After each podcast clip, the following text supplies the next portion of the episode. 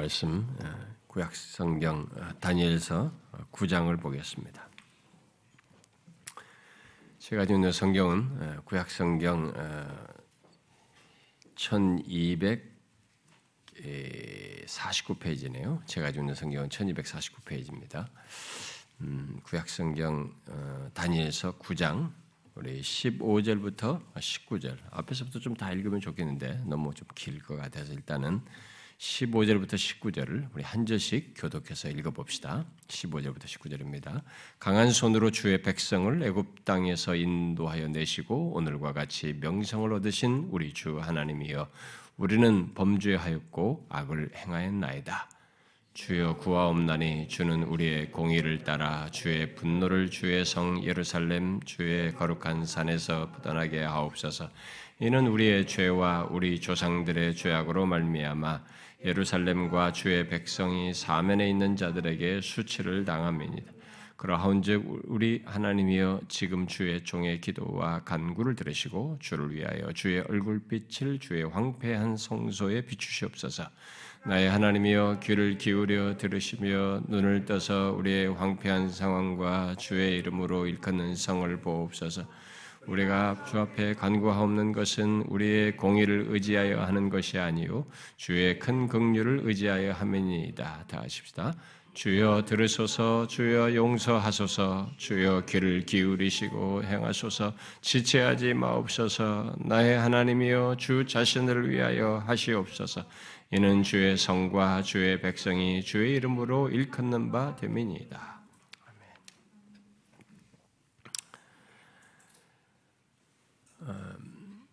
뭐 아까 서두에 제가 얘기했습니다만 우리가 한 달 전이 9월 둘째 주가 교회 설립 주일인데 한 달 미뤄서 어, 우리가 그때 모일 수 없었기 때문에 오늘로 이렇게 갖게 되었는데요.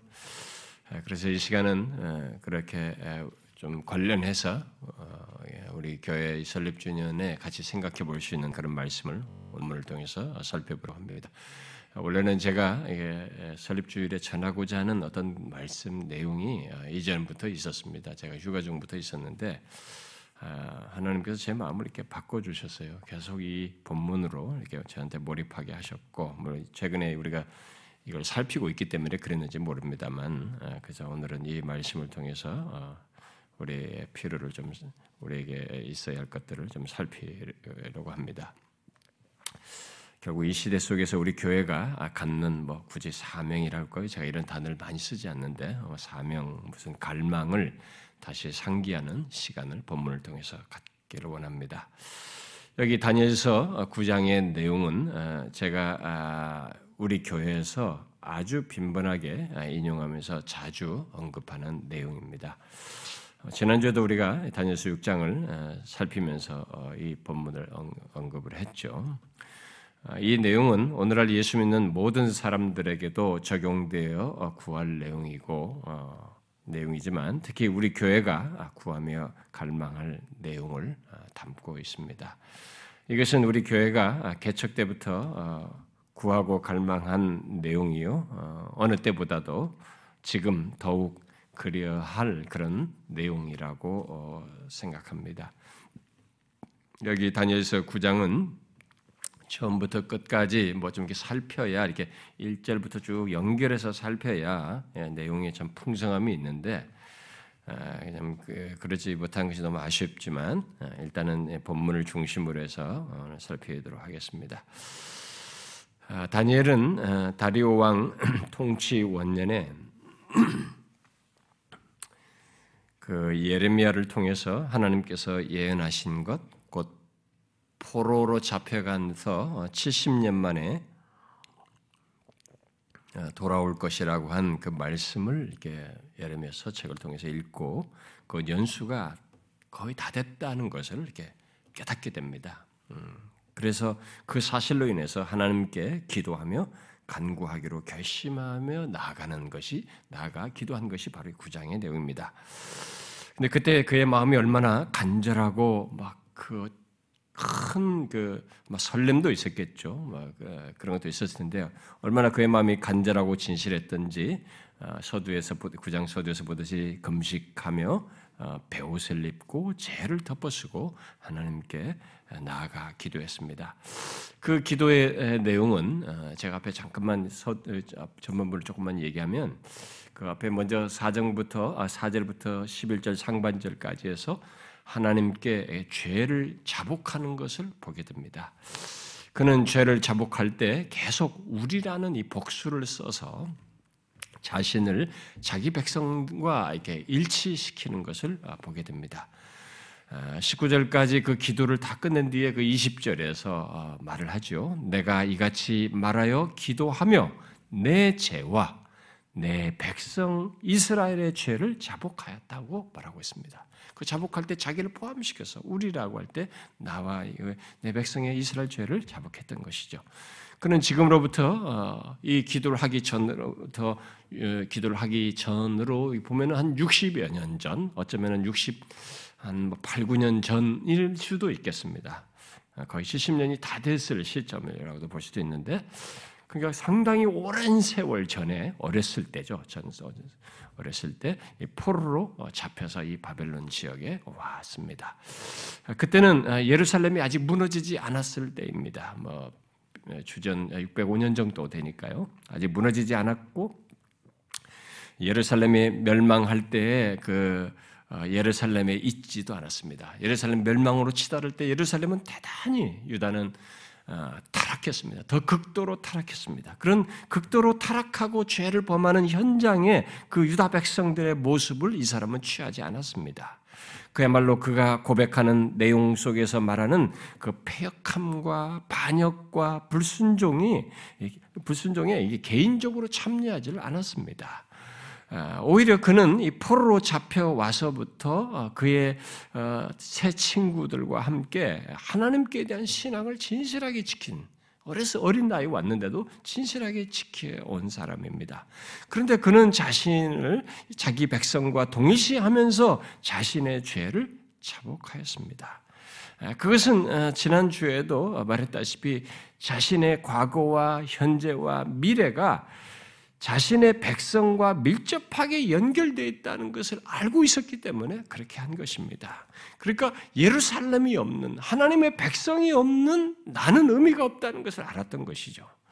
아, 예루살렘이 없는 나는 의미도 없고 소망도 없다, 미래도 없다고 말했던 것입니다. 그래서 오래전에 범한 자기 백성들의 죄를 회상하면서 아, 자신을 그 모든 죄의 일부로 여기며 자복하였는데 자복하는데 여러분들이 한번 그 시간이 나면 이 전반부 다 읽지 않은 걸 한번 잘 읽어보면서 다니엘이 자기 백성들의 죄를 얼마나 다양하게 묘사했는지 다양한 묘사를 한번 이렇게 표시해가면서 읽어보시면 각각 다른 히브리어를 씁니다. 아마 13개 정도의 그 다른 표현을 쓰는 것으로 보여지는데 각각의 단어가 다 다른 히브리어를 써요. 히브리어로 각각 다른 단어를 써가지고 다양하게 죄를 자백하는 것을 보게 됩니다. 근데 그것은 그가 간단하게 하나님 저 잘못했어요. 용서해 주십시오. 우리가 문제가 많습니다. 이렇게 두루뭉실하게 넘어가지 않았다는 것입니다. 입에 발리는 얘기를 하지 않았다는 거죠. 한마디로 자신들의 죄가 얼마나 뿌리가 깊은지, 너무나 하나님께 지독스럽게 죄를 범한 너무 사악한 우리들이라고 하는 것. 그렇게 하나님 앞에 중대한 죄를 범하였다는 것을 깊이 자복하며 인정하면서 자복하는 것으로 이제 표현한 것이겠죠. 그리고 그 뒤의 내용 11절 하반절부터 14절에서 하나님께 뭔가를 깊이 인정하는 말을 하는 것을 보게 되는데 물론 앞에서 자복한 이스라엘의 죄와 연결해서 아, 말하는 내용입니다. 그가 죄와 연결해서 앞에 죄를 자복한 것에 연결해서 그가 평생 굳건히 믿고 지침으로 삼았던 중대한 사실, 바로 하나님께서 행하시는 모든 것 속에서 나타내시는 그 하나님의 주권적인 공의를 여기서 죄를 자복하면서 깊이 인정합니다. 11절 하반절부터 14절의 기도의 요약인 14절 하반절에 이렇게 말하죠. 우리 하나님 여호와께서 행하시는 모든 일이 공의로우시나 우리가 그 목소리를 듣지 아니했습니다. 앞에 7절에서 이미 다니엘은 주여 공인은 공인은 주께로 돌아가고 수치는 우리 얼굴로 돌아옴이 오늘과 같다라고 했습니다. 모든 것은 하나님께서 그 결국 이렇게 이게 공의를 하는 것이 마땅하다 이렇게 말을 하는 것은 모든 것이 하나님께서 모세 모세를 통해서 모세 때부터 경고하시고 말씀하신 것에 따라 공의롭게 의롭게 심판을 하신 것입니다. 라고 인정을 하는 것입니다. 다니엘은 열팍한 그 마음을 가지고 이렇게 하나님 앞에 이스라엘의 이스라엘과 자신을 이렇게 변명하지 않았습니다. 오히려 그는 하나님께서 자신의 말씀에 신실하셨다는 것을 인정하는 겁니다. 오히려 이렇게 되는 이런 경험을 하고 있는 것조차도 하나님께서 자신의 말씀에 신실하신다고 하는 것을 인정하는 것이에요. 그러면서 다니엘은 바로 그 사실에 근거해서 공의를 행하시는 데서도 모세에게 말씀하신 대로 신실하신 것에 근거해서 동시에 하나님께서 이스라엘의 죄를 용서하시고 회복하시는 데서도 그의 말씀에 따라서 신실하시기를 구하는 것입니다. 신실하실 것을 바라는 거죠. 그러니까 하나님께서 그의 말씀에 신실하신 것 속에는 공의로우신 면에서도 신실하시지만 용서와 긍휼을 베푸시는 면에서도 또한 이 신실하심이 포함되어 있다는 것을 알고 구하는 것이에요. 우리가 알아야 할 굉장히 중요한 사실입니다. 그래서 앞에 7절에서 공의가 주께로 돌아가고 라고 이렇게 말을 했는데 9절에서는 주리 하나님께는 극률과 용서하심이 있다라고 병행해서 같이 얘기를 하는 겁니다. 하나님께서 이 둘을 함께 가지고 행하신다는 것이 우리들에게는 한없이 비밀스럽지만 다니엘은 하나님께서 말씀하시고 행하시는 것을 공의로 심판하시는 것에서뿐만 아니라 70년 만에 돌아오게 하겠다고 한 약속을 이루시는 과정에서 용서와 긍휼을 베푸시는 것을 나타내 신다는 긍휼을 베푸시는 것을 나타내실 때도 똑같이 그러하실 것을 믿고 확신하여서 구한 것입니다. 우리는 그러하신 하나님의 속성의 나타남을 예수 그리스도의 십자가에서 가장 선명하게 보는 것입니다. 공의와 사랑이 이제 한꺼번에 거기서 동시에 다 나타나죠. 그러므로 우리 또한 하나님께서 그의 말씀에 신실하시다는 것 속에 하나님의 공의뿐만 아니라 그의 용서와 극률 또는 사랑 또한 함께 내포한다는 것을 기억해야 합니다. 그러니까 하나님께서 우리의 죄에 대하여 공의를 나타내셔서 어떤 징계를 하셨을 때 우리들의 그로 인해서 아무리 비참한 상태에 처한다 할지라도 내가 어떤 죄를 범하고 우리들이 이, 이, 우리들의 이 세상이 그리고 이 나라가 또 우리 조국 교회가 아, 우리들의 가정이 죄를 범하여서 하나님께서 그에 대해서 어떤 징계를 하신다 할지라도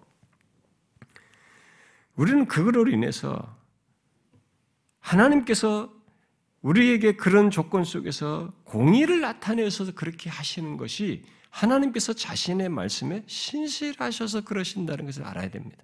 그러면서도 그것이 전부가 아니라는 걸 동시에 알아는 거예요. 뭡니까? 하나님께서 자신의 말씀에 신실하셔서 우리를 또한 용서하시고 긍휼을 베푸시는 사랑을 나타내시고 받아주시는 그 일을 하실 수 있는 분이시다. 하실 분이라는 것을 믿고 바라봐야 하는 것이죠. 이런 하나님에 대한 이해와 믿음을 가지고 다니엘은 간구를 하는 것입니다. 그게 오늘 우리가 읽었던 15절 이하의 내용입니다. 15절부터 19절의 내용. 이 간구는 19절에서 보듯이 하나님께서 당연히 그러하셔야 한다는 식으로 마무리 지을 정도로 강한 어조를 띠고 있습니다. 간구이지만 동시에 다니엘의 갈망이면서 그에 대한 확신이 담겨져 있어요. 여러분은 아시죠? 이 간구와 갈망은 우리 교회가 개척 때부터 강조해 왔던 내용이에요. 여기 이 우리가 본문에서 말한 이런 내용은. 그래 지금도 우리 교회가 계속 구하고 갈망하는 내용이죠. 설립주일에 이것을 다시 상기하여서 더욱 선명히 갖기를 소원해서 예, 보는 것입니다. 저는 이 시간에 이 각 구절을 제가 상세히 강의하지 뭐 그럴 정도 시간이 안 되기 때문에 강의하지 않고 이 다니엘의 간구 속에서 가장 중요하게 강조하며 갈망하는 것을 주목하여서 어, 이 어, 살펴 언급하기를 원합니다. 자, 먼저 이 다니엘이 하나님께 간구할 때 무엇에 근거해서 간구했는지를 한번 잘 보십시오. 먼저 다니엘은 18절에서 우리가 주 앞에 간구하옵는 것은 우리의 공의를 의지하여 하는 것이 아니요 주의 큰 긍휼을 의지하여 함이니다라고 말하는 것을 통해서 알게 되는데요. 뭡니까? 다니엘은 자신이나 자기 백성의 공의 결국 하나님의 공의에 괜찮다고 할 공로에 의지해서 간구를 하고 있지 않습니다. 그 말은 달리 말하면 하나님께 그 무엇도 요구할 입장에 있지 않다는 분명한 인식을 가지고 있다는 거죠. 자격이 안 된다는 인식을 가지고 있다는 것이에요. 우리는 먼저 이것부터 잘 어, 어, 해야 합니다. 이런 것에 대부터 바른 이해를 가져야 됩니다. 내가 아무리 거룩한 삶을 살고 경건한 생활을 충실히 했다 할지라도 우리의 그 어떤 것도 의지해서는 안 된다는 것입니다. 하나님 앞에 구할 때.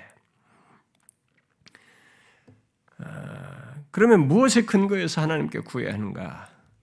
여기 말을 하죠. 하나님의 크신 긍휼이에요.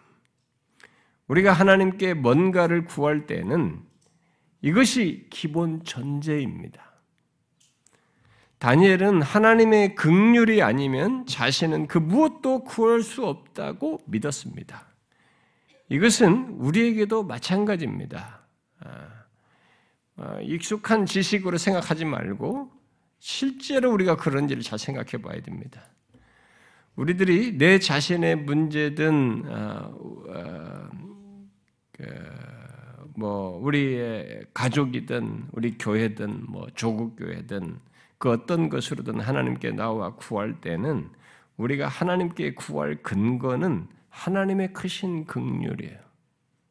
바로 예수 그리스도 안에서 베푸실 그 크신 긍휼을 의지하여 사는 것입니다. 우리는 이 부분에서 진심이어야 합니다. 하나님의 크신 긍휼을 의지하는 것이 진심이어야 해요. 오직 하나님의 크신 긍휼을 의지하여서 하나님 앞에 구해야 하는 것입니다. 자, 그러면 그렇게 다니엘이 하나님의 크신 긍휼을 의지하여 하나님께 무엇을 강구했는지를 한번 봅시다. 무엇을 구했습니까? 그는 하나님께서 강한 손으로 주의 백성을 애굽 땅에서 인도하여 내시고 오늘과 같이 명성을 얻으신 하나님께서 일관되게 그렇게 하셔서 자신의 명성을 얻으시는 것, 곧 하나님께서 자신의 이름과 영광을 위하시기를 뒤이어서 계속 연결하여 구하고 있습니다. 그것을 어떻게 하시라고 말합니까? 아, 먼저 하나님께서 과거의 이스라엘 백성들을 위해서 행하신 큰 일로 명성을 얻으신 것을 말하면서 그런데 지금은 지금 자기 백성들은 그의 백성들은 그의 백성 이스라엘은 아, 치욕적인 포로 그런 상태에 있잖아요. 포로 생활을 하고 있고 주의 성 예루살렘 또 주의 거룩한 성은 황폐하게 되어서 주의 백성이 사면에 있는 자들에게 수치를 당하고 있다. 이것을 심각하게 하나님께 말합니다. 아, 이런 이제 사실을 가지고 이 사람이 이제 간구를 하게 되는데 이제 우리가 이제 긍휼을 의지하여 어, 뭔가를 하나님 앞에 구할 때 에, 우리의 그 내 주관적이고 내 개인적인 것에 앞서서 이, 여기 다니엘이 지금 간구하는 이런 내용의 이 기도 간구의 이런 그 특성이잖아요. 이것을 우리가 진짜로 잘 배워야 됩니다. 이게 아주 정상적인 길로 가는 길이며 오히려 간구와 이런 하나님과 교통 속에서 은혜를 덧입는 길이에요. 예, 잘 보세요, 여러분. 여러분 하나님의 교회가 예수 믿는 자들이 어, 이 세상 사람들로부터 수치를 당하는 것에 대해서 어떻습니까, 여러분? 여러분도 여기 다니엘 같은 반응을 하십니까? 어, 왜 우리가 그렇게 반응을 해야 합니까?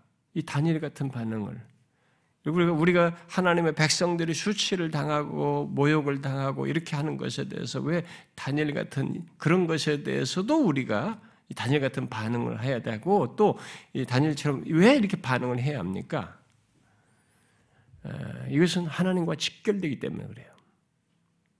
하나님의 백성들이 또는 하나님의 교회가 이 세상에서 조롱과 경멸의 대상이 될 때 세상이 하나님에 대해서 동일한 반응을 보이기 때문에 그렇습니다.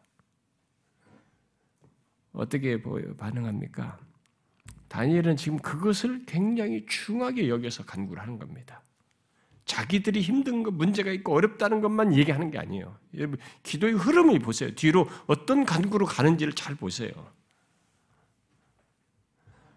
하나님도 똑같이 경멸을 받는 것입니다. 조롱을 받는 것이죠. 그런데 여러분, 이 같은 일이 지금 우리나라 안에서도 일어나고 있지 않습니까?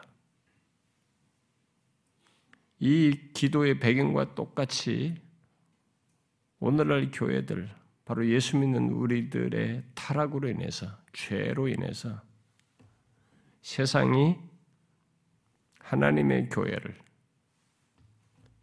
예수 믿는 우리를 조롱하고 무시함으로써 결국 우리가 믿는 하나님이 하나님을 조롱하고 경멸하고 있지 않습니까? 결국 우리 때문에 우리가 믿는 하나님이 무능한 신이고 여러 신 중에 하나이고 가짜 신으로까지 취급되며 경멸을 당하고 있습니다. 그런데 우리의 심각성은 그저 그런 상태에 있다는 것입니다. 그 이상이 없다는 거예요. 여기 다니엘처럼 그런 고통스러운 현실로 인해서 그 무엇보다도 하나님의 이름과 영광이 짓밟히는 것으로 인해서 하나님께 간구하지 않는다는 것입니다. 다니엘처럼 나오지 않는다는 거예요.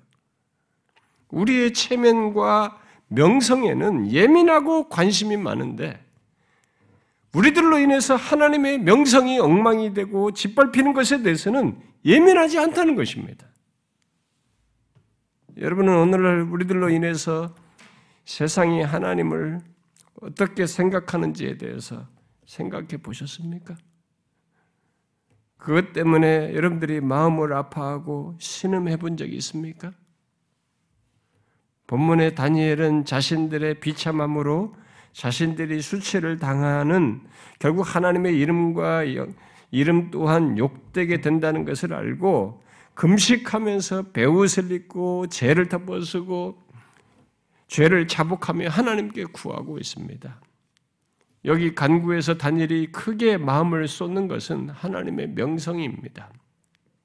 그래서 15절에서 하나님께서 이전에 행하신 일로 가지신 명성을 말한 뒤에 그렇게 하나님의 백성을 위해 행하신 것과 하나님의 명성인과 관련된다는 사실에 근거해서 하나님과 그의 백성들의 관계를 강조하고 있습니다. 잘 보십시오. 그 하나님의 명성과 관련된 자신들에 대해서 어떻게 말하고 있습니까? 자기들에 대해서 말할 때 그 앞에 계속 주의라고 하는 이 수식을 붙이고 있습니다. 주의 백성, 주의 성 예루살렘, 주의 거룩한 성, 주의 황폐한 성소, 주의 이름으로 일컫는 성, 주의 성, 주의 백성, 주의 이름으로 일컫는 바 됨 등이 어, 주의를 계속 언급합니다. 이 하나님과 자기 백성들 사이의 관계, 묶인 관계를 얘기하는 거예요. 물론 이 주의를 계속 붙여서 말한 것은 생각 없이 한 것은 아닙니다. 자신들과 연관된 모든 내용을 지금 얘기하면서 다니엘의 주의라는 이 수식어를 반복해서 말한 것은 두 가지 측면의 내용이 담겨져 있어요. 한, 한 측면은 여호와 하나님과 이스라엘 사이의 언약적인 관계를 말하기 위해서 주의라고 하는 말을 지금 쓰는 것이고 어, 여호와에 해당하는 것이에요, 사실은요. 주의 백성이라는 것은 하나님과의 이스라엘 백성 사이 언약적인 관계를 말하는 것이고 다른 한편에서는 자신들에게는 자신들에게 하나님의 이름이 붙어 있다는 것이요. 관련되어 있다는 것입니다. 결국 하나님의 이름과 영광이 자신들과 관련되어 있다는 것을 하나님께 말하고 있는 것입니다. 여러분들은 이런 자각을 가지고 자신을 또 우리 교회를 또 우리 조국 교회를 또 주의 백성들을 주의 교회라고 보십니까? 말하십니까? 그런 관계 속에서 자신들을 보십니까? 지금 이 두 가지 측면에서 우리들이 연관되어 있다는 것, 하나님과 연관되어 있다는 것을 보십니까? 바로 우리는 주의 백성, 곧 주의 소유된 백성으로 하나님께서 나는 너희의 하나님이 되고 너희는 내 백성이 될 것이라고 한 그 백성, 그렇게 연관, 언약 관계 속에 있는 백성이고, 그렇게 하나님의 소유로서 우리는 하나님의 이름과 영광이 결부된 자들이라고 하는 것을 알고 있느냐는 것이 자기 자신이 우리들이 우리들의 교회가 오늘의 조국 교회가 그렇다는 것을 알고 있느냐는 것입니다. 여러분 지금 우리도 그런 자각과 믿음으로 우리는 주의 백성이요 주의 교회인데 이렇습니다 하나님 그렇게 하나님께 말해야 할 그런 상태, 그런 지금 처지에 있지 않습니까? 지금 우리들이 수치를 당함으로 주의 이름 또한 수치를 당하는 상황의 상태에 있지 않습니까? 다니엘은 바로 그런 사실을 가지고 하나님께 자기 백성의 회복을 구하고 있습니다. 지금 제가 이 간구의 요지, 지금 말한 것이 15절부터 19절의 간구의 요지입니다. 자, 이 요지를 기억하고 본문의 간구 내용을 보십시오. 그리고 우리들의 간구와 좀 비교해 보십시오. 주여 구하옵나니 주의 분노를 주의 성 예루살렘 주의 거룩한 산에서 떠나게 하옵소서. 우리 하나님이여 지금 주의 종의 기도와 간구를 들으시고 주를 위하여 주의 얼굴빛을 주의 황폐한 성소에 비추시옵소서. 나의 하나님이여 귀를 기울여 들으시고 눈을 떠서 우리의 황폐한 상황과 주의 이름으로 일컫는 성을 보옵소서. 주여 들으소서. 주여 용서하소서. 주여 귀를 기울이시고 행하소서. 지체하지 마옵소서. 나의 하나님이여 주 자신을 위하여 하시옵소서. 분명 수치를 당하는 자기 백성들의 회복을 구하는데 여러분 어떻게 구하고 있습니까?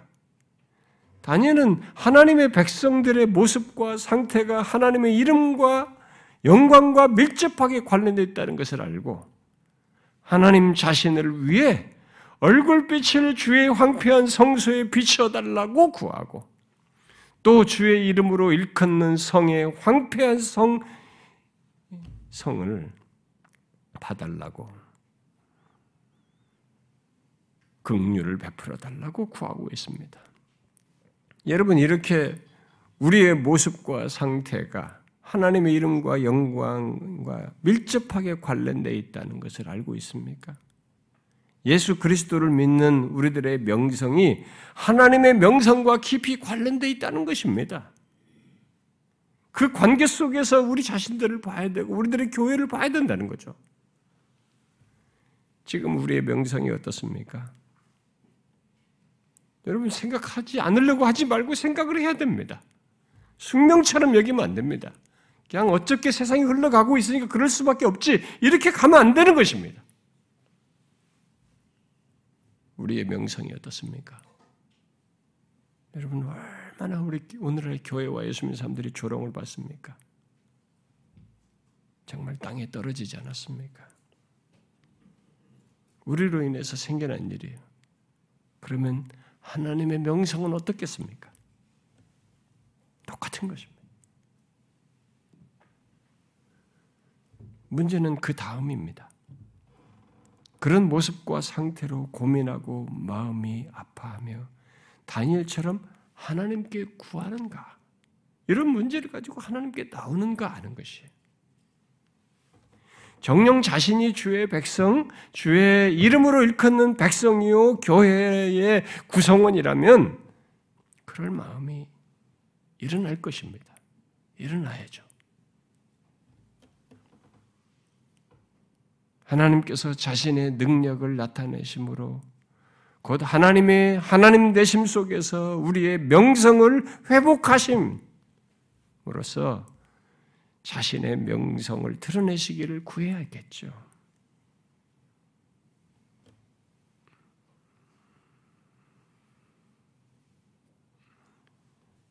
오늘 이 본문의 이 같은 내용을 한번 이제 우리에게 설립주의를 맞는 우리 교회 연관지어서 한번 적용적으로 좀 생각해 보십시다.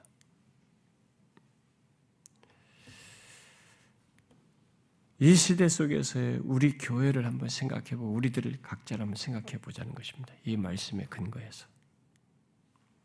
이 내용은 지금 이 시대 속에 우리 교회가 되새겨야 할 사명과 어떤 영적 갈망을 말해준다고 믿습니다.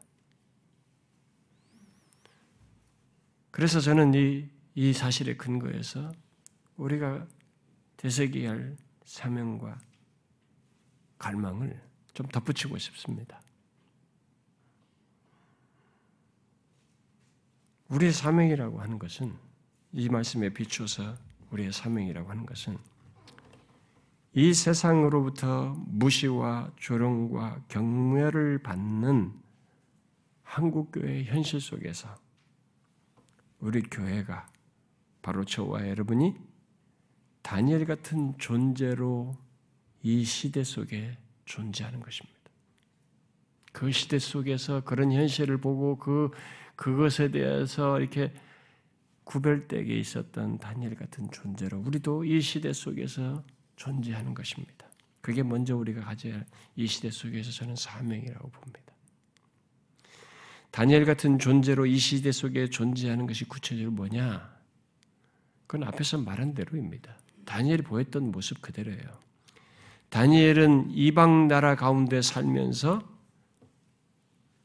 하나님의 도성 예루살렘이 이방 나라에 의해서 무너지고 하나님의 백성들은 그들의 포로가 되어서 질밥히는 것을 보면서 살고 있었습니다. 하나님의 백성들은 무기력해 보였습니다. 힘을 못 썼어요. 그리고 그들이 믿는 하나님도 무능한 신으로 취급당했습니다. 고대 근동사회에서 있었던 그들의 그 일반적인 생각은 한 나라가 다른 나라를 쳐서 이기면 이 나라의 신이 그 쳐서 이긴 신을 이겼다고 생각했습니다. 그들은. 그래서 바벨론 신이 이스라엘 백성들이 믿는 여호와 하나님을 이겼다고 생각을 한 것입니다. 그렇게 이스라엘의 사면에 있는 모든 나라들은 결국 그들 주변에 있는 이스라엘 주변에 있는 사람들은 그렇게 생각한 거죠. 이스라엘을 믿는 하나님은 끝장났다고 생각한 겁니다. 그러면서 업신여겼어요. 그래서 진짜로 이스라엘 백성들이 수치를 당함으로 그들의 하나님까지 수치를 당하고 에스겔을 선지자가 말했다시피 그의 이름이 더럽혀졌습니다. 그런데 다니엘이 그렇게 절망스럽고 소망 없이 없어 보이는 시대 속에서 그 모든 것을 그런 상황까지도 비참해 보이는 그런 상황까지도 다스리시는 주권자 하나님을 믿으며 그를 대변하는 자로 존재했다는 것입니다. 우리가 주목할 것이 그거예요. 우리가 그런 존재로 이 시대 속에서 존재해야 된다는 거죠. 여러분 생각 근데 이 한번 실제로 생각해 보세요. 다니엘을 한번 연관지어 생각해 보세요. 그런 조건에서 절망스러운 조건에서 그런 존재로 다니엘이 있는 것이 그게 쉬웠을까요? 그런 존재로 이 세상에 사는 것, 특히 영적으로 어두운 시대에 사, 는 것을 한번 생각해 보십시오. 이 시대 속에서 다니엘 같은 존재로 존재한다는 것은 비록 그렇게 힘들지만 진짜 그러, 그러는 것을 말하는 거예요. 다니엘 같은 모습을 갖는 것입니다. 다니엘이 보는 당시의 세상 조건, 영적 현실은 바뀔 기미가 보이질 않았어요. 어렸을 때 포로로 잡혀와서 지금 다리오 왕 통치 원년이 되기까지 다니엘은 무려 60 몇 년 동안 상황이 바뀌질 않았습니다. 오히려 영적 현실은 갈수록 더 나빠지는 것으로 보여졌어요. 왜요? 자기가 있을 때는 예루살렘이 아직 무너지지 않았는데 자기가 오고 나서 예루살렘이 무너졌단 말이에요. 그리고 많은 사람들이 예루살렘 사람들이 자기 백성들이 죽임 당했단 말이에요. 포로로 다 흩어졌단 말입니다. 자기 백성들이 어디로 다시 돌아와서 뭉쳐야 되는데 다 흩어졌어요. 예루살렘은 황폐한 상태로 그냥 놀림거리가 됩니다. 무너진 성을 보면서 지나가면서 이방 사람들이 저 말하죠. 저들이 그 하나님은 여호와 믿었던 저 모양이라. 그런 상태를 계속 보고 지나는 시간들입니다. 갈수록 안 좋은 소식을 들으면서 세월을 보낸 거죠. 상황 개선이 좀처럼 불가능해 보이는 그 시대적 상황을 보고 경험한 것입니다. 그래서 하나님까지도 의심스럽고 포기하고 싶을 수 있는 그런 상황이었어요. 왜냐하면 몇 년 상황이 개선이 되지 않는 상황이 몇 년이 아니고 2, 3년이 아니고 또 1, 20년도 아니고 지금 60여 년 동안 상황이 개선되지 않고 있습니다. 여기서 우리가 주목할 사실은 그런 세상에 그런 세상, 그런 영적 현실 속에서 하나님이 여전히 자신의 말씀대로 신실하시며 주권적으로 행하시는 분이시라고 하는 것을 믿고 그의 대변자로 하나님과 소통하는 자로 그 시대에 존재했다는 것입니다. 다니엘의 존재는 그 의미예요. 우리가 주목할 것은 그겁니다. 달리 말하면 그런 조건에서도 다른 사람들이 보지 못하는 것을 보고 있었다는 것입니다. 무엇입니까? 바벨론 제국이 강성해지고 그 제국에 의해서 예루살렘이 무너지고 그의 백성이 포로로 잡혀가고 흩어지는 것 속에서 그리고 그런 조건 속에서 60여 년을 포로로 보내고 있음에도 그 모든 것을 모세에게 말씀하신 대로 공의롭게 그의 말씀에 신실하게 행하시는 하나님을 본 것입니다. 이 공의를 행한 현장 속에서 그 공의를 행하시는 하나님을 본 거죠. 그 주권자 하나님을 보고 믿었던 것입니다. 아직도 그분을 붙들고 있었어요. 그렇게 어두운 시대 속에서도 하나님을 알고 하나님과 소통하는 자로 하나님의 대변자로 있었던 것입니다. 여러분 이것이 쉬운 일입니까? 우리는 몇 년만 힘들면 하나님 없네, 사랑이 어쩌네, 주님을 못 믿겠네, 어쩌네 난리를 칩니다. 우리는.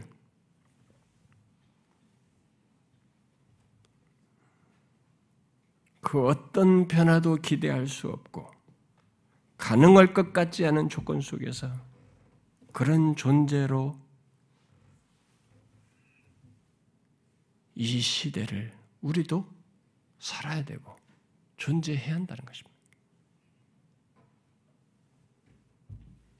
우리 교회가 저와 여러분이 생각할 사실이에요. 물론 쉽지 않습니다. 우리는 눈에 보이는 것에 지대하게 영향을 받기 때문에 그것이 우리의 믿음을 흔들기 때문에 쉽지 않습니다. 그래서 상대적으로 그런 사람들이 적고 그런 교회가 적을 수 있죠. 그러나 여러분, 저와 여러분이 우리 교회가 이 시대 속에서 그런 존재로 있어야 합니다. 있기를 소원합니다. 우리들도 다니엘이 바벨론 제국이 흥왕하고 세상은 흥왕하는데 그리고 그런데 반해서 하나님의 성은 무너지고 하나님의 백성들이 비참해지는 것.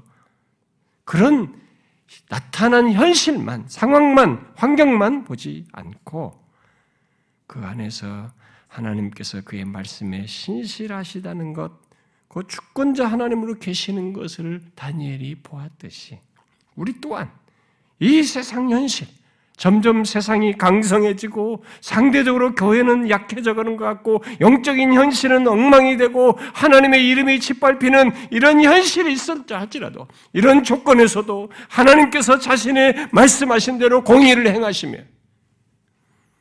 주권자로 계시는 하나님, 의로우신 하나님, 주권자 하나님을 보며 그 하나님을 대변하는 존재로 그분과 소통하는 자로 그분을 대변하는 그래도 그 하나님을 아는 자로서 이 세대, 이 시대 속에 존재하는 교회이고 우리들이 되어야 한다는 것입니다. 우리들이 그러기를 원해요. 혹시 지금의 세상 현실과 교회의 모습을 보며 또 여러분의 삶의 상황을 보며 의욕을 잃고 있습니까? 낙심해 있습니까? 모든 것을 포기하고 싶은 유혹을 받습니까? 해본들 별로 그런 기도에 대한 응답도 뭐 그런 반응을 해본들 상황이 내 생애 동안은 일어날 것 같지 않아 보여서 해본들 뭐해 하는 그런 생각이 드십니까? 여러분 그건 지금 현재 이, 이 모든 세대 속에서 이 모든 걸 주권적으로 주장하시고 자신의 말씀하신 대로 행하시는 하나님을 못 보고 하는 소리입니다. 그 정 그런 반응은 그냥 본능만 따르면 누구나 하는 것입니다. 예수 믿는 우리는 아닙니다.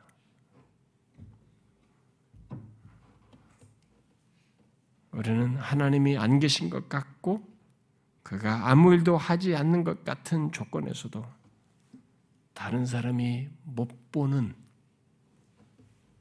그 하나님 모든 것을 자신이 말씀하신 대로 행하시며 이 세상을 다스리는 주권자 하나님을 보아야 합니다. 그 하나님을 보아야 돼요. 그 하나님을 보고 그 하나님을 이 어두운 시대 속에서도 대변해야 됩니다.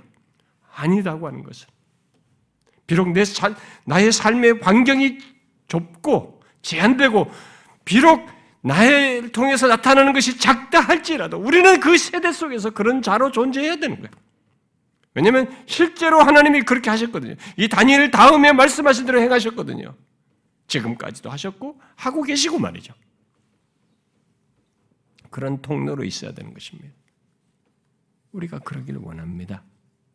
우리 교회가 저와 여러분이 그게 오늘 말씀을 통해서 우리가 좀 적용할 우리의 사명이라고 하면 사명이라고 말할 수 있는 그겁니다. 그러나 우리는 거기서 한 걸음 더 나아가서 다니엘이 갖고 간구로 드러낸 갈망을 우리 또한 갖기를 바라고 또 가져야 된다고 믿습니다. 어떤 갈망입니까? 다니엘이 하나님께 공의를 행하시는 것에서 하나님의 말씀에 신실하셨듯이 용서와 긍휼을 베푸시는 것에서도 하나님의 말씀에 신실하시다는 것을 알고 하나님께 자기와 자기 백성들의 죄를 자복하며 용서와 긍휼을 베풀어 회복해 하심으로써 궁극적으로 하나님의 이름과 영광이 회복되기를 구한 것입니다. 다시 말해서 자신들의 죄로 더럽혀진 하나님의 이름과 영광이 회복되기를 구한 것입니다. 이런 갈망과 관구는 우리들의 회복을 전제합니다. 우리의 회복과 깊이 연관되어 있어요. 왜냐하면 우리의 회복 없이는 더럽혀진 하나님의 영광의 회복도 안 되거든요. 이게 인간들의 수준이 그렇단 말이에요. 우리가 예수를 모르는 사람들은 그 하나님을 못 보기 때문에 우리를 통해서 하나님의 명성이 높아지고 낮아지고 이런 일이 발생된단 말이에요. 그래서 우리가 이것을 갈망하며 구하는 교회, 그런 그리스도인이 되자는 것입니다. 부정적인 것밖에 보이지 않고 그래서 미래 또한 암담해 보이고 많은 사람들이 기대와 소망보다는 낙심과 절망을 하는 시대 속에서 우리는 우리의 회복을 통해서 하나님의 백성들의 회복을 통해서 다시 그게 어느 때인지는 몰라도 그 주님의 몸된 교회들의 회복을 통해서 이 조국 교회의 회복을 통해서 더럽혀진 하나님의 이름과 영광이 회복되기를 갈망하며 구하자는 것입니다. 우리 교회 이름이 하늘 영광 교회인 것은 하나님 영광 교회에 대한 다른 표현이잖아요. 우리 교회가 이 세상에서 또 비참한 영적 현실 속에서 하나님의 영광을 구하고 드러내는 통로 되기를 소망하는 차원에서 그런 이름이잖아요. 그래서 개척해서 첫 공식적인 설교부터가 하나님 영광에 대한 목마름을 가지고 하나님 영광에 대한 설교를 우리가 한 거 아닙니까? 혹시 자신이 예수 믿으면서도 또 우리 교회에서 뭐 이런 하나님의 영광에 대해서 이런 내용을 자주 듣고 배우면서도 이런 부분에 대해서 하나님의 영광의 회복에 대해서 관심도 없고 잘 모르겠다고 하는 사람이 있습니까? 성령이 거하는 사람은 그럴 리가 없습니다. 진짜로 그렇다면 자신이 아는 하나님이 어떤 분인지 확인해 봐야 됩니다. 그리고 자신이 진실로 하나님과 관계가 있는지를 확인해 볼 필요가 있어요. 자신의 필요에 따라서 활용하는 정도의 신으로 하나님을 이해하고 믿는 것은 아닌지 체크해 볼 필요가 있습니다. 그리고 또 우리 중에 교회 우리 교회에서 오래 함께 했으면서도 이런 갈망과 간구를 거의 갖지 않고 무관심하며 지내는 사람이 있는지 모르겠어요. 혹시 리더들 중에 직분자들 중에 그런 사람이 있습니까? 하나님의 놀라운 구원에 대한 얘기는 감동을 받고 하나님이 우리를 위해서 사랑하시고 십자가에서 베푸신 은혜에 대해서는 감동을 받고 우리의 삶 속에서 도우시고 행하시는 하나님의 그런 돌보심과 은혜에 대해서는 되게 그런 경험에 대해서는 감사하고 좋아하면서도 더럽혀진 하나님의 이름과 영광에 대해서는 관심도 없고 갈망과 간구도 없이 교회 생활을 하고 있습니까? 그것은 이 시대 속에 살면서 하나님을 대변하는 자로 존재하기보다 자신의 안녕과 복받, 복을 받기 위해서 교회 생활을 하고 하나님을 믿는 수준에 머물러 있는 것입니다. 예, 그것은 정상적인 신앙이 아닙니다. 우리들은 이 세상 속에서 영적으로 비참한 이런 영적 현실 속에서 다니엘 같은 존재로 있어야 합니다. 그리고 이 사람이 가졌던 그 상대 속에서 가졌던 갈망과 간구를 우리도 해야 되는 것이죠. 하나님께서는 조국 교회의 회복을 통한 우리들의 교회의 회복을 통한 그의 영광의 회복을 가져다 주시기를 우리는 구해야 하는 것입니다. 사실 우리가 최초에서부터 우리가 한국 교회 이런 우리 조국 교회 우리들의 영광의 하나님 영광의 회복 이런 것을 그때부터 벌써 20여 년 전부터 21년 전부터 했습니다만은 사실 기도하고 그렇지만 사람들이 기도만 할 때는 이게 하다가 우리 계속 항상 하잖아요. 우리 대표 기도도 같이 연합된 기도 주일 예배 할 때마다 우리 함께 기도하자 이런 거 하지 않습니까? 한국 교회 세워지 이런 거. 어, 근데 이런 기도를 하더라도 이게 기도를 해왔지만 사람들이 이게 실천적인 면에서 이게 와닿지 않는 거예요. 그래서 어떤 사람들 몇 년 동안 기도를 참 열심히 했어요. 근데 이게 그게 이제 전체적인 기도는 꾸준히 이게 공적인 예배에서 하해 왔는데 자신들의 그룹 모임 속에서 계속 해왔는데 그게 어느 때부터는 좀 사라졌단 말이에요. 근데 실천적인 면에서 그 기도하면서 이것을 실천적으로는 어떻게 해야 될 것인가? 우리 한국교회 회복을 위해서 조국교회 하나님의 영광이 회복되는 것에서 실천적인 면에서 우리가 어떻게 될 것인가? 여러분 하나님 영광 설교에서 했지만 우리의 실제적인 각자의 삶의 영역에서 그런 하나님의 영광의 회복을 위해서 그런 도구로 우리가 쓰임 받아야 된다는 얘기를 했습니다. 그런데 그것뿐만 아니라 개인의 삶의 영역을 통해서뿐만 아니라 그러면 어떻게 되냐 이게? 어? 한국 교회에서는 이, 이 이런 것을 그냥 막연한 기도만 하고 있어야 되느냐? 하나님은 그런 우리 기도에 대한 응답으로 이 참된 교회가 한국 교회 세워지길 구하는 이런 문제에 대해서 답을 주셨다고 봐요. 저는 거기 결론에 이를 거라고 저는 생각지 못했습니다만. 그래서 한국 교회 안에 참된 교회가 많이 세워지고 그렇게 참된 교회를 세우는 종들을 세우는데 우리가 참여하도록 하는 길을 하나님께서 우리에게 자연스럽게 갖게 해주지 않았는가? 교회론을 설교하면서. 그런데 우리 교회 좀 오래 다니면서 사람들 중에도 뭐 이 참교추다, 뭐 참된 교회 세운다, 뭐 이런 것이 무엇인지 모르는 것 같고 관심도 별로 없는 사람들이 제법 있는 것 같아요. 그냥 그저 우리가 교회에서 자꾸 분위기 주고 말하니까 그러는가 보다 하면서 수동적으로 심지어 나는 직분자들 중에도 좀 그렇게 수동적인 사람들을 봐요. 너무 실망스럽고요. 어떤 면에서요.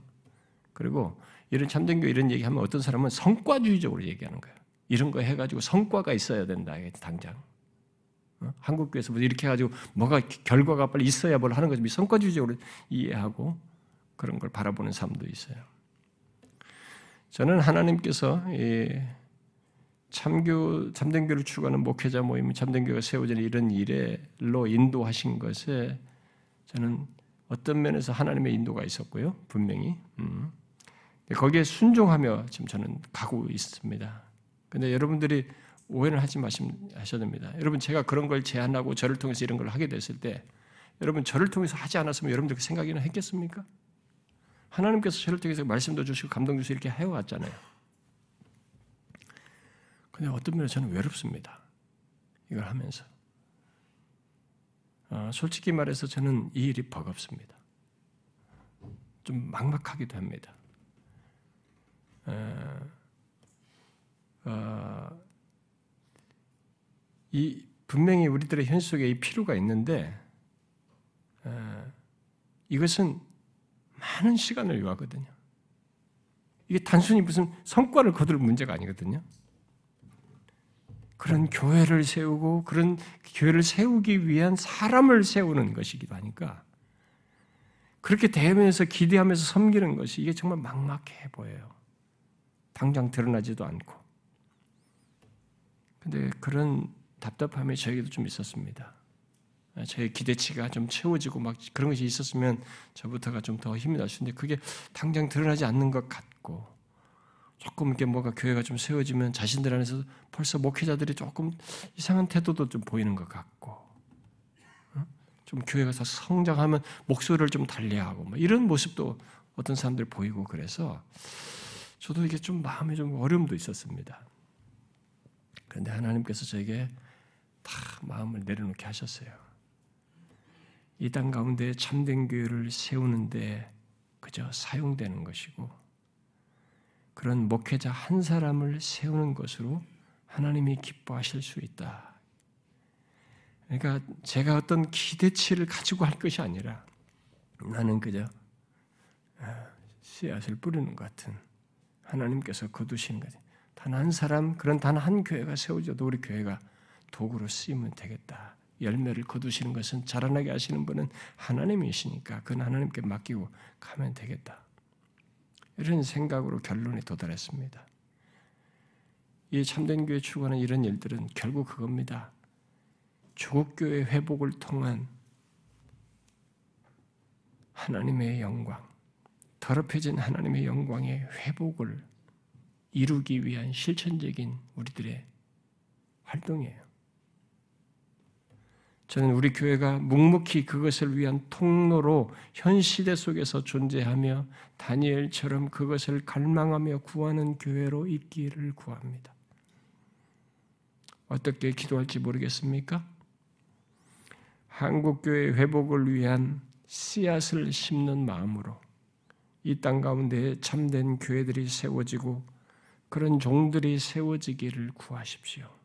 제가 언젠가도 얘기했지만 영국의 키드민스터에서 리차드 박스터라는 사람이 그 키드민스터라는 마을의 대부분 사람들이 회심하는 데까지 결론에 이른 것은 선임 목사가 먼저 뿌린 것이 있어서 나왔습니다. 그 사람은 자기 사역 내에 못 봤어요. 그 결과물을. 우리는 그럴 수도 있습니다. 우리 시대에 못 볼 수도 있습니다. 그러나 여러분 이렇게 하얀 곡선을 긋다가도 하나님은 자신의 말씀에 신실하시단 말이에요. 용서하시고 다시 일으키실 분이란 말입니다. 징계를 하셨지만 그걸로 끝내시는 분이 아니란 말이에요. 그런 하나님을 기억하고 그 하나님의 이름과 영광이 회복이 교회 회복을 통해서 있게 해주시기를 계속 구해야 된다는 거죠. 지금 우리가 하는 섬김은 미미합니다. 이 참전규추 이런 것도 되게 미미해요. 매월 한 달씩 한 달에 한 번씩 모여서 목회자들이 어, 바른 진리를 같이 공유하고 그런 책도 같이 읽고 각 교회 형편을 듣고 또 그 교회들의 필요를 지원해주고 몇몇 교회들 뭐 2년 3년 이렇게 지원해주고 또 그 목사들이 목사만이 되지 않기 때문에 사모들도 생각이 좀 같아야 돼서 사모 부부를 같이 부부 수련회도 1년에 한 번씩 하고 또 정기적인 세미나도 하고 또 10월 달은 그 컨퍼런스로 우리가 몇백 명씩 그래도 2, 300명 모이잖아요. 예, 컨퍼런스도 목회자들 하고 뭐 이렇게도 하고 있으면 사실 제가 우리 참교추 이분들은 제가 더 많은 시간을 내주길 바래요. 심지어 제가 조기 은퇴해서 해주길 바래요. 근데 제가 지금 할 수 있는 이게 제가 맥시멈이에요. 저도 능력이 많은 사람이 아니라 설교 한 편에 끙끙대는 사람인지라 제가 가지고 있는 분량의 시간을 쓰는 거. 저 일주일 거의 쉬는 날 없습니다. 저는 월요일 날도 잠깐 쉬는 거 외에 아침부터 저녁에 집에 10시 반에 들어가요. 모든 걸 감당하는데 저는 버겁습니다. 그런데 하나님께서 이거조차도 이렇게 하면서라도 하실 수 있기를 구하는 겁니다. 그런데 우리 교인들이 뭐 참교추가 뭔지 모르겠다 관심보다 이럴 때 너무 저한테 낙심을 안기는 겁니다. 여러분들은 한국교회 구성원이 아닙니까? 하나님의 교회에 속한 지체가 아닙니까? 특별히 그런 걸 말하는 우리 교회에 있으면서도 어디 그럴 수 있습니까? 특히 직분자가. 그럴 것 같으면 직분을 내려놓으셔야죠. 그러면 안 되죠. 여러분, 우리 교회는 여러분들이 다른 교회에서 신앙생활을 할수 있는데 하나님께서 여러분들 우리 교회 에 보내셔서 우리 교회 구성원이 되게 하셨을 때는 이러한 하나님이 지금까지 해오시는 역사 속에 여러분들을 동참시키는 겁니다. 동참해야죠. 이 시대 속에서 다니엘 같은 갈망과 간구를 하는데 동참하셔야 돼요. 우리에게 저에게도 그런 부담을 주셨고 저를 통해서 그걸 강조했고 우리가 그렇게 나가고 있는 것에 같이 하셔야지 하지 않으면서 뭐쩌라 저쩌라 불평하고 이러면 여러분 그건 아니에요. 그건 하나님이 기뻐하지 않습니다. 증명해 주실 겁니다. 기뻐하지 않는다는 것을. 바르지 않죠. 우리의 회복을 통한 더럽혀진 하나님의 이름과 영광의 회복을 우리가 구해야 됩니다. 이건 너무 마음 아픈 사실이지만 그 아픈 사실을 현재 경험하면서 우리는 이 갈망을 오히려 더 증폭시켜야 돼요. 교회적으로는 한국 교회를 섬기고 우리 각자는 자신의 삶의 영역에서 다니엘 같은 존재로서 살아가는 거죠. 그러면서 하나님께 구하는 겁니다. 여러분이 아실지 모르지만 하나님은 그런 우선순위 속에서 일하시고 복을 주십니다. 개인주적이고 이기적인 신앙생활 속에서는 하나님의 도구로도 쓰임 받지도 않고요. 하나님이 주시는 풍성한 복을 얻지 못합니다. 보통 교회 안에는 교회와 자신과의 관계를 나를 중심으로 해서 갖는 사람과 교회 머리 대신 그리스도를 중심으로 해서 자신을 교회 속에서 보면서 신앙생활은 두 부류가 있습니다. 교회 안에는. 전자는 모든 것을 자신의 유익 차원에서 보게 됩니다. 자기 자식들에게 유익이 되는가, 우리들 내게 유익이 되는가, 교회 다니는 내가 뭐가 도움이 되는가. 하여튼 뭐가 좀 뭐가 감동이 됐든가 도움이 되거나 뭐가 된다고 해야 이게 매력 있고 교회 다니는 생각을 하지 계속 자기 유익 차원에서 봅니다. 그러니까 자연스럽게 교회와 자신이 분리돼요, 여러분. 아, 그런 사람에게는 이 다니엘의 갈망과 간구가 먼 얘기입니다. 그 말은 그 사람은 조국 교회나 교회 공동체 속에 구성원으로서 실제적인 모습을 못 갖는다는 겁니다. 혜택을 못 누린다는 말도 될 수 있어요, 나중에는. 그러나 후자는 교회 머리 대신 그리스도를 중심으로 하여서 결국 교회 속에서 자신을 보기 때문에 교회가 바로 자신이고 또 주님의 교회의 모습과 상태가 바로 자신의 모습과 상태이고 또 교, 교회의 명성이 바로 자신의 명성이기에 교회 또는 하나님의 백성의 모습과 상태에 관심을 갖고 하나님께 구합니다. 바로 여기 다니엘이 하나님의 백성의 회복을 통해서 하나님의 영광을 구하듯이 말이죠. 여러분은 어떤 부류입니까? 혹시 세월이 지나도 전자입니까? 그것은 하나님을 알고 그의 구원의 은혜를 입은 자의 정상적인 모습은 아니에요. 그런 모습은 회개할 모습입니다. 그리고 거짓된 신자들이나 갖는 모습입니다. 여러분, 예수님의 말씀대로 먼저 그의 나라와 의를 구해야 합니다. 이걸 진짜 믿으셔야 합니다. 여기 다니엘처럼 하나님의 백성의 회복을 통한 하나님의 영광을 회복을 먼저 구해야 됩니다.